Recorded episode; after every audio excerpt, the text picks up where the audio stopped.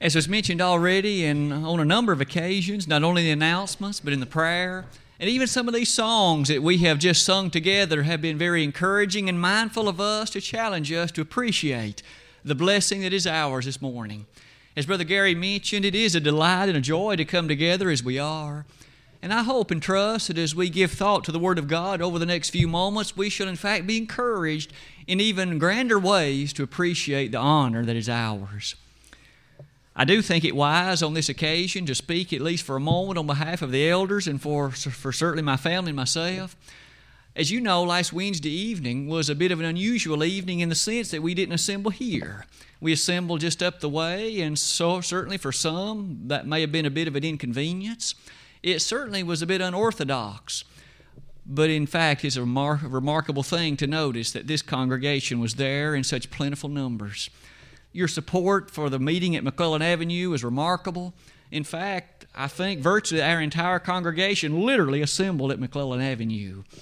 I think the brethren there were encouraged. I think that they not only were impressed with the devotion of this congregation to assembling on Wednesday, which is something that so many congregations seem to suffer beneath, but it certainly is commendable to this congregation and the elders, and I wish to share that with you and certainly express our, our consideration and appreciation as well. After death, what then? I know that I stand before an audience this morning, and as we each are aware of some of the considerations about the nature of death, it truly reminds us that there are some fantastic questions that often come before the mind of man. Questions that truly are profound, questions that truly call upon us to go far beyond what science can ever answer for us. In fact, I've listed for you some considerations as deep as what is life itself. When you and I recognize that life is certainly very special, but how do you define it? I think all of us perhaps could go to Webster's dictionary or some other collegiate dictionary and it might say the state of not being dead. Now, I'll be the first to say that doesn't define much. I would say to you that we need to do far better than that. And in fact, when you consider the nature of life, the understanding of death, what happens when a person dies? Do we know? Is it possible to say anything with confidence and with assurance and with the understanding that truly can be relied upon as the way that things really are? The answer to all those questions takes us far beyond what science will be able to help us with. Medical science knows a great deal. Much has been learned over the intervening centuries about the nature of health, the character that goes with it, the nature of what happens at doctors' offices and hospitals. But when it comes to what happens beyond death and the features by which it really is to be described, there's only one source to which we can go, and it's this book. And so it is over the next few moments this morning, I would invite you to give some thought with me to what does the Bible say in answer to questions like this one after death, what then? As you give thought to it, I suppose many of us truly would be such that our minds would race to considerations we've known.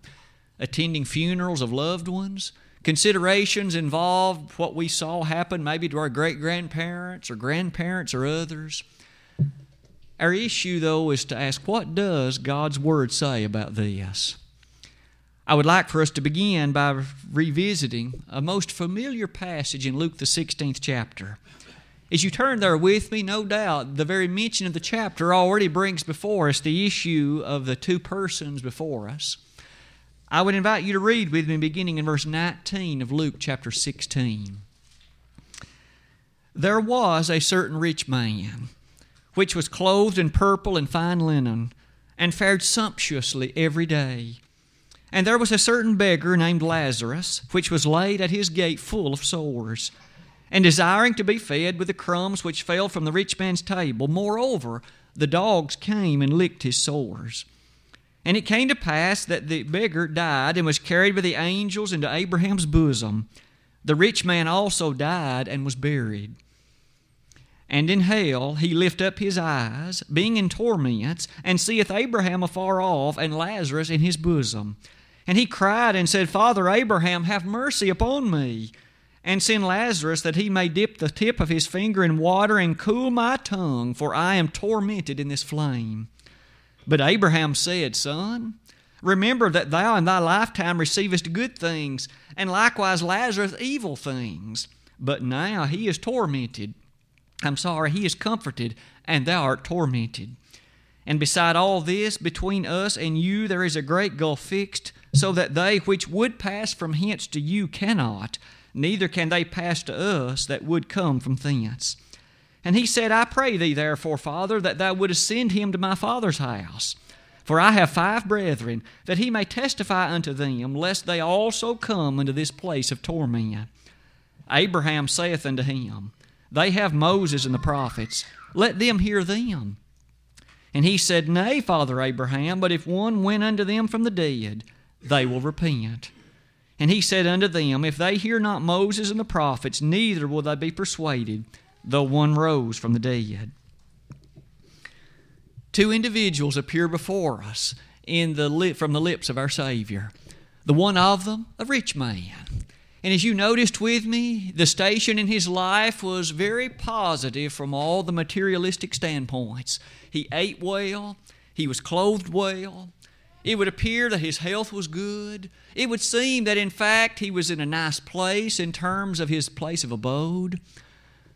From all standpoints, doesn't it appear that things were exceedingly pleasant and comfortable for him in this life? But there was another gentleman also mentioned. His name was Lazarus.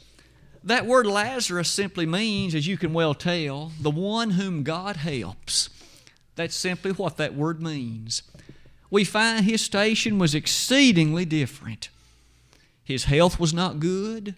Notice he was covered in sores, and he had no money to buy ointment. He had no means whereby to purchase assistance or help. It says the dogs was the only soothing character that he enjoyed.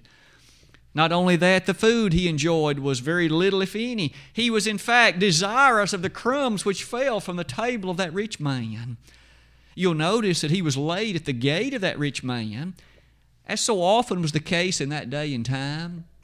We remember that there weren't the common welfare system that we enjoy today.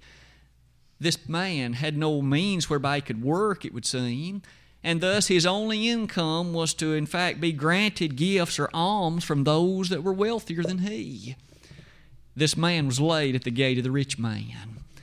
Notice again his station so very different poor health, likely poor clothes, the other poornesses associated with his way of life. So much different between he and the rich man. There was, however, something to be noted. There was one tremendous commonality death. The rich man died. The text so clearly points that fact out to us, but not only he, but Lazarus also died. The two were common in that arena at least. We notice it in the sense that they died.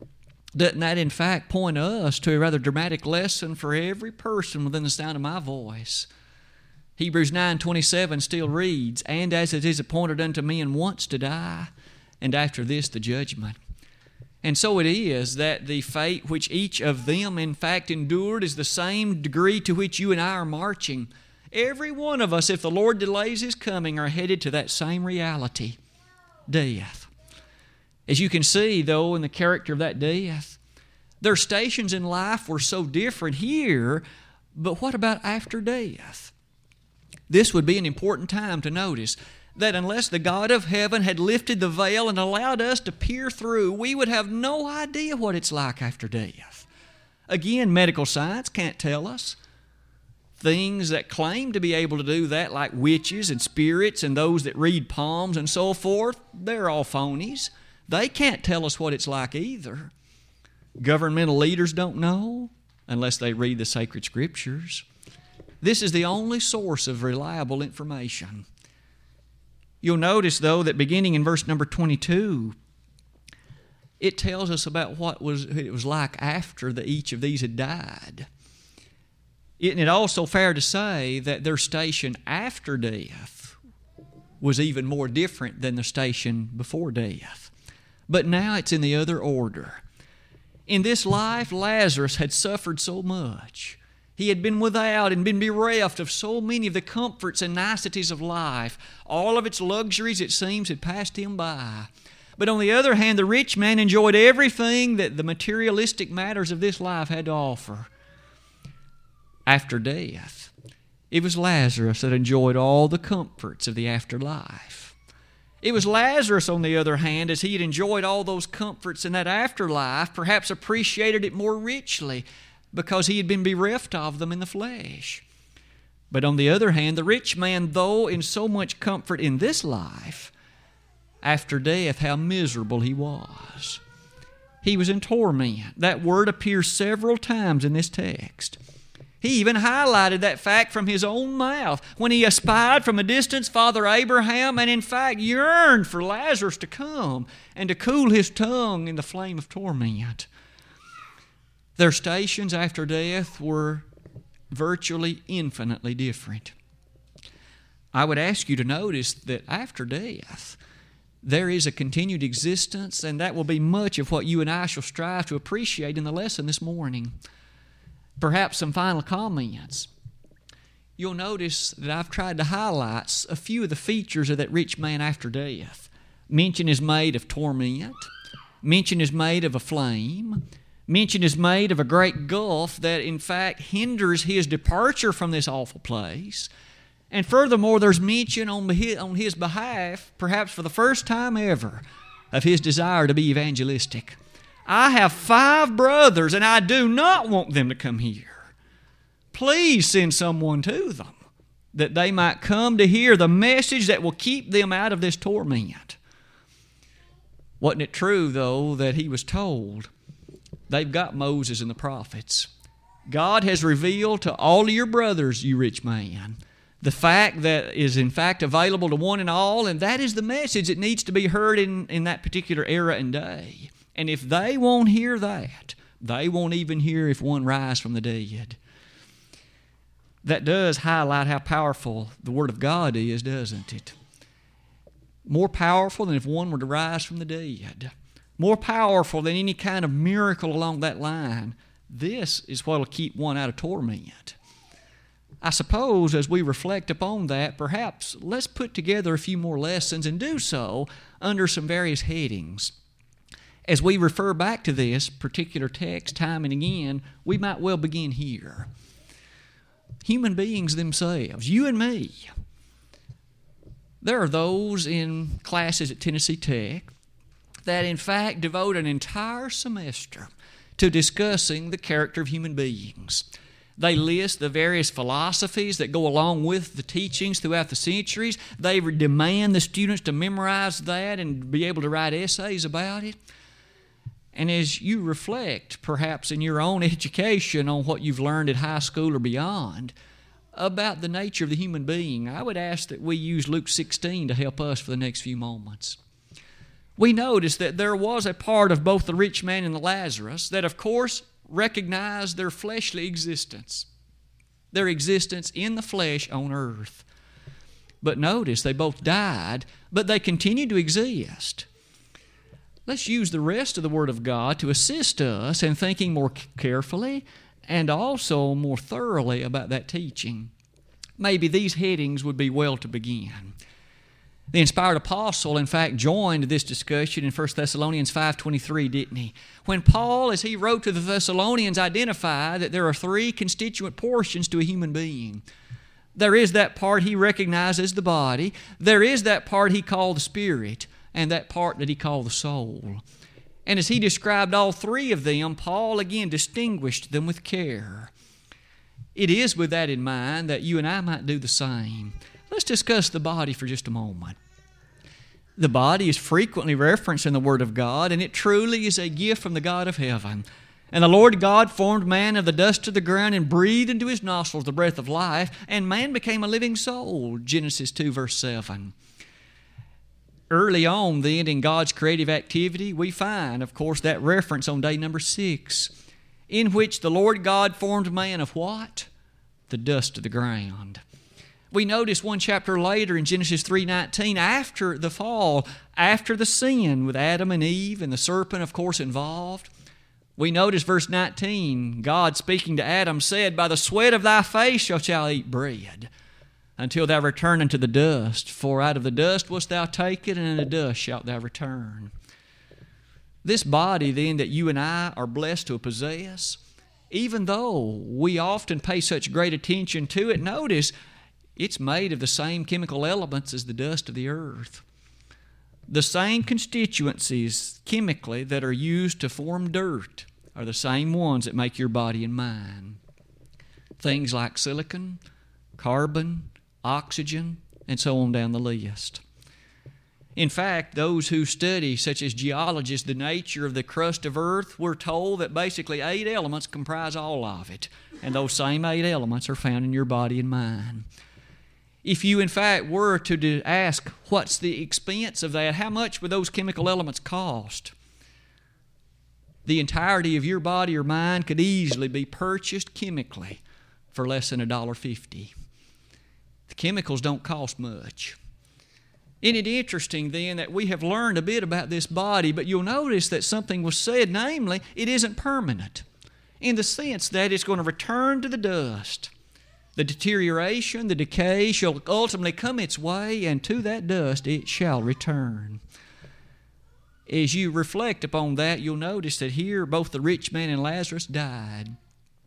You'll notice as you discuss the nature of that body, a few other verses no doubt quickly come to mind. Truly, it's capable of many things. Psalm 139, verse 14, still reads, I will praise thee, for I am fearfully and wonderfully made. Marvelous are thy works, and that my soul knoweth right well. You and I can look about us and see what the body of man has been able to accomplish sending people to the moon, building bridges and skyscrapers, various other structures that are impressive to say the least. But that body, again, is not permanent you'll notice that one of the verses I ask you to notice in 2 Corinthians 5, verse 1, as well as Job 19, both of which highlight features that might be recalled in this way. 2 Corinthians 5, verse 1 reminds us of Paul's marvelous character as he spoke that if our earthly house were dissolved, we have a building of God and house not made with hands, eternal in the heavens. You see, you and I are not going to dwell permanently in this bodily flesh as it now exists. It seems that after discussing the nature of that body, it's time to ask about the others. You'll also notice that there is the Spirit. Paul made mention of that Spirit. We notice, for instance, in Zechariah 12, verse number 1, we also are told that it's God who is the originator of that Spirit. In the same way that it is God that formed the body out of the dust, and it's God who, in fact, put in place the features whereby that body comes about, it's also God that gives that spirit. Is it not the God of heaven that formeth the spirit of man within him? Zechariah 12, verse 1. Are we not told in Hebrews 12, verse 9, that it is He that's the Father of our spirits? It is true, then, that as you and I think about a human being, you and I so often think only about the body because we see it with our eye, we put clothes on it, we cut the hair of it, we put glasses on and we do all these things for the body which we see. But there is that spirit that, of course, isn't able to be seen with this physical eye. But it's that spirit that is every bit as real. It is provided by God, and you'll notice it's that spirit that animates the body. It's that spirit that makes the body alive. It's that spirit that allows it to enjoy the movement and the character and the features that it has. You'll notice that we know all of that because of the following reason. In John 4 24, it says, God is a spirit, and they that worship him must worship him in spirit and in truth. And therefore, in the same way that God is a spirit, you and I also have a spirit essence that spirit that is you and me is that fundamental, given by God. It bears the marks and attributes of some of the great features. We are told in Genesis 1:26, "Let us make man in our image, after our likeness." So when God fashioned Adam and later when he made Eve, he made them in his own image. You and I in the sense that we're spirit beings, we have that essence. You'll notice that Spirit allows us to say this there is not the slightest hint anywhere in Scripture that a spirit can ever die. Ecclesiastes simply tells us it returns to God that gave it. And therefore, at the time that you and I recognize as death, it's not that that person ceases to be, and it's not that they're annihilated, and it's not that they no longer exist. They are as alive as they ever were. It's just that they're not in the same form, in the same location, if you will. What about that third element, the soul?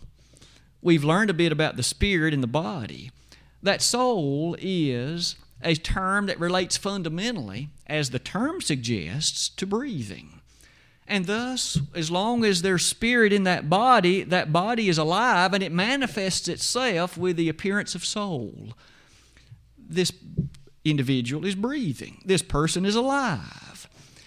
That nature of soul takes us to a number of places that that word occurs. It seems to be usable with a bit of a latitude. Sometimes it refers to the person himself or herself, such as Acts 2:41.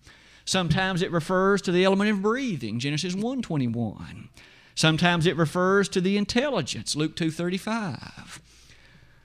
We are aware that as we give thought to the spirit and the soul and the body, we have learned something exceedingly fundamental, and I've placed it in lowercase letters at the bottom. As we've looked at these things again, there's not the slightest indication that a human being ever ceases to be. In other words, death is just a transition. Let's then talk about death for just a moment. What happens at the time of death? We recognize in this flesh that there is such opportunity, there's such privilege, there's such blessing. But when you and I visit a funeral home, or when we're at the hospital and a beloved loved one passes from us. What is it that has happened? At death, the spirit merely departs the body. That's all that death is. James 2:26 simply puts it in language like this. In that discussion that relates to faith, faith without works being dead, we're told that when the spirit departs the body, that in fact constitutes the time of death. Thus, that special spirit that we learned earlier that's given by God and that never dies, never ceases to be, when it departs the body, the body is left in a state we call dead.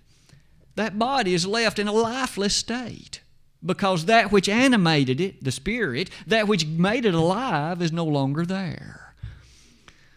That then sheds a great deal of light upon what you and I perceive to be the very matter of death, doesn't it? Look at some of these verses with me. The Bible is filled with references that help us appreciate that fact. In Genesis 35, verses 18 and 29, we read that Isaac was such that he died, but it also says this he was gathered to his people. Now, how could it be that one who dies at the same time is gathered to his people? That particular phrase takes on an added meaning when we remember the same thing was said of Abraham in Genesis 25 8. Abraham died being old and full of years, and he was gathered to his people. It would seem, from what you and I perceive about death, that in death you're separated from your people. How is it you're gathered to them? Well, because of what we've learned this morning, that now makes sense, doesn't it?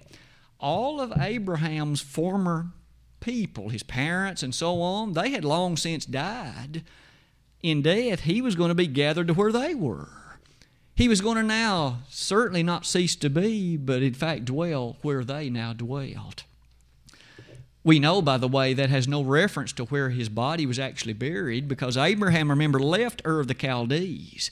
He was, in fact, 500 miles away from where his parents were ever, were ever buried that tells us that that phrase reminds us that in this process of death, he was going to a new realm, a new place of existence, and there he was going to be involved in a reunion that was going to be special indeed.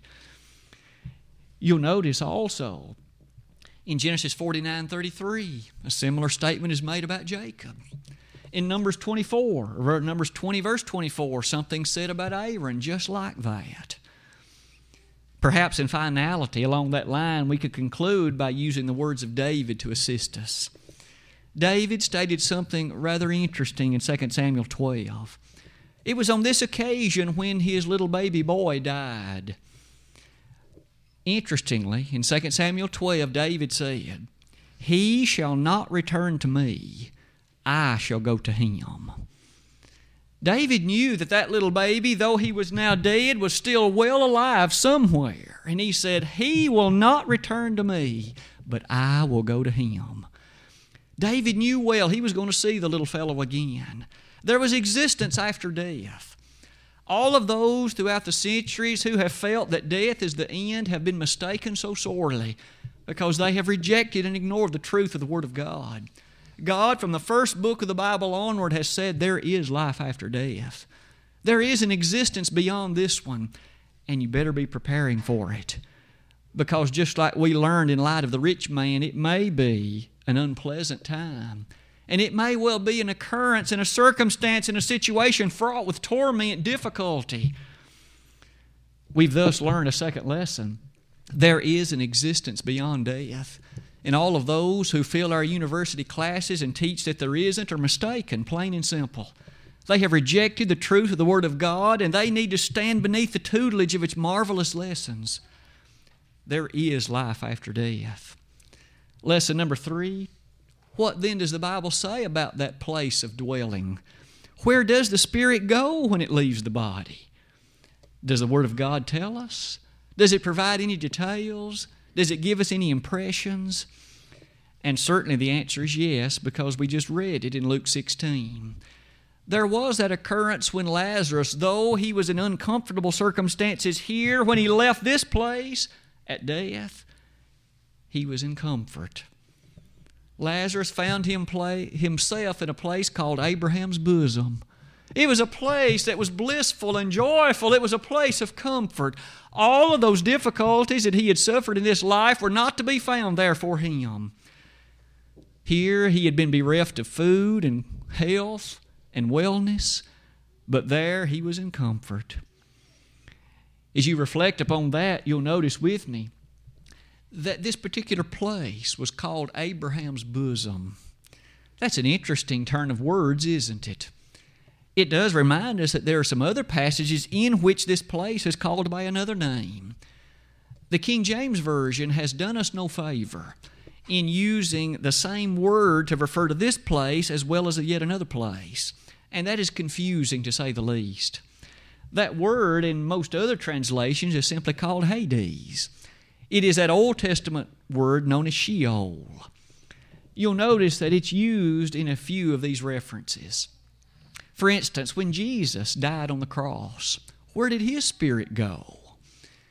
That, of course, is a scene and a very well to be asked question. When our Savior died on the cross, at three in the afternoon on that particular day, and shortly thereafter, the Roman soldier, of course, made sure of that death. Where did the Spirit of our Savior go? Back in Luke 23, verse 43, he, in speaking to one of those thieves, had said, Today thou shalt be with me in paradise. It would seem then clearly that there was a regime or region in this realm in which one might say it was paradise. Comfort, sweetness, bliss, joy. There certainly is no agony or torment wherever this was. You'll notice, though, that in Acts chapter 2, verse 31, as the inspired writer Peter made reference in that day of Pentecost to those events, he said that the Lord's Spirit was that day in Hades. Therefore, we can conclude that paradise was in Hades. Notice Jesus said he was going to paradise, but Peter said he'd gone to Hades. Therefore, the two must have been the same. Paradise was in Hades we now notice that apparently that's where this place known as Abraham's bosom was. Lazarus, in fact, was there in great position of joy and comfort. We might at this point pause to say, isn't that where all of us want to go to?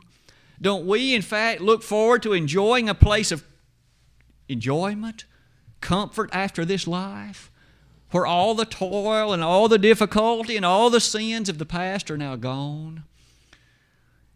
Think with me about some of these other verses as well. There are many that labor under the illusion that at the time of death, one immediately goes to heaven if he's saved. There are no verses that substantiate that thought. In fact, there are several that militate against it. For example, didn't Jesus say in John 14, Let not your heart be troubled? You believe in God, believe also in me. In my Father's house are many mansions. If it were not so, I would have told you. I go to prepare a place for you, and if I go and prepare a place for you, I will come again and receive you unto myself, that where I am, there you may be also. If the order of language means anything, it means there is no inhabiting of the mansions until He comes back to receive us. The Lord hasn't come back yet. Heaven and all of its pristine beauty at this point still awaits. Every spirit of all saved who have died are now in paradise, not yet in heaven. It is in light of that we might make this statement. Three times in the New Testament, all from, in fact, the statements that you can see here from the writings of John himself. John 3:13, John 20 verse 17 and 1 John 4:12. All of them say that no man has yet entered heaven. No man has yet entered heaven. You and I, at this point, are this many centuries this side of the completion of the New Testament, and still not yet any has entered heaven. Where are they? They're still in Hades, the realm of disembodied spirits, this place where our eye at this point can't see it, but we know it exists. As you can see, one final thought. If we have shed some light upon then where Lazarus was, this place of Abraham's bosom, this place of paradise, where was the rich man? He clearly was in a very different place because whereas Lazarus was in comfort, Lazarus was in joy, we find the rich man in torment with a flame and in a great gulf. He couldn't get out, no matter how badly he wanted to we noticed something interesting about this place. This place of torment appears to be referenced a place a bit later. In 2 Peter 2, verse 4, it says that there are some evil spirits that are themselves bound in chains, awaiting the day of judgment, awaiting that final tally. That place in which they're reserved may well be then this same place known as Tartarus. Clearly a place of torment, a place of unhappiness, a place of deep regret. One other thing that you might notice so clearly about this place takes us, in fact, to the next slide. This torment we've described so far, one of the things that apparently makes this place of torment so awful, you'll notice the rich man had a memory. He knew there were brothers still on earth. And he knew that the state they were in, they were lost. And he knew that they needed not to come there. I wonder how often he might have remembered if only I'd listened to Lazarus. If only I'd learned more about Moses and the prophets. If only I'd obeyed the Lord. I'd submit one of the things that's going to make Tartarus as awful as it's going to be, as many of those that are there are going to say, I sat there and had chances to obey the gospel and I didn't. I'm here because of my own stubbornness, my own foolishness, and I'll never get out of this place. Think with me about that a moment. The rich man had a memory. He knew he was there and he knew he didn't have to be, but it was because of his foolishness, his stubbornness, his failure if it's true that all of this happened as a reflection, when you and I give thought to the fact Jesus at this point hadn't died yet, what might we say now about those today who hear the gospel but don't obey it? There's going to come a time they're going to end up in torment too, but they will have rejected something even greater that the rich man never had. He hadn't died by this point. They're, these today are going to reject the precious blood of the Son of God. Let's use that to close our lesson this morning. You'll notice there was re- awareness and suffering, but you'll notice that even Hades isn't permanent. Revelation 20 tells us that there's coming a time Hades will be emptied. Every spirit currently in it will come rushing out of it and inhabit a specially prepared body. Because you see, the Lord Jesus Christ is going to return from his position in glory And when he does, closing the affairs of time, Hades will be emptied. There will be a general resurrection. Every person who has ever lived will be resurrected. Jesus, did he not say that himself in John 11, 24 and 25? I am the resurrection and the life, he said. In John 5, 28 and 29, he said, Marvel not at this, for the hour is coming when all that are in the grave shall hear his voice and shall come forth. They that have done good unto the resurrection of life, and they that have done evil unto the resurrection of damnation. Yes, indeed, every single one will rise, be given a specially prepared body, and then every one will stand before the judgment bar of the Son of God and give an answer for the deeds done in the body. 2 Corinthians 5, verse 10 reads it like this For we must all appear before the judgment seat of Christ that everyone may receive the things done in his body according to that he hath done, whether it be good or bad. Those that have come out of Tartarus, although they've already been suffering terribleness and punishment and agony and anguish, they are now going to be faced with an eternity in an even worse place a place called Gehenna Hell, where the fire is never quenched and the worm dies not. Never to get out of that place. On the other hand, those that have rushed out of paradise, they'll now stand before the presence of again the Son of God and be judged worthy and faithful. Enter thou into the joys of thy Lord, reads Matthew 25, 30, verses 21 and 23. After death, what then? We've been given a picture. The curtain has been pulled aside, and we've been able to see what happens at death. The question now is yours and mine and these questions point us clearly to this conclusion. It is vitally important to miss Tartarus and to make it to paradise. What state are you in right now? If you died five minutes from now, which will it be? Paradise or Tartarus? You and I both need to answer that question, every one of us in the sound of my voice. Because at the time of death, there is no changing it. The state in which you and I are in at death will be the state for eternity. That's it. The rich man could not cross the gulf, and Lazarus could not come there to comfort him. He was in that state, never to be changed. If there's sin in your life this morning, if you need to come before the greatness of God and render initial obedience to Him, don't wait. It's too risky and it's too dangerous. We don't know what tomorrow brings, Proverbs 27 1. It may be you become a child of God but have wandered away from the fold. And so you again have put yourself in Tartarus, in essence. Don't stay there. Come back to the God who loves you. Come back to the Savior who died for you. He shed His blood that you might be saved. If we walk in the light as He is in the light, we have fellowship one with another, and the blood of Jesus Christ, His Son, cleanseth us from all sin. If you need to contact His blood today, won't you do that and avoid Tartarus? and put yourself in a position for paradise. Won't you come while together we stand and sing?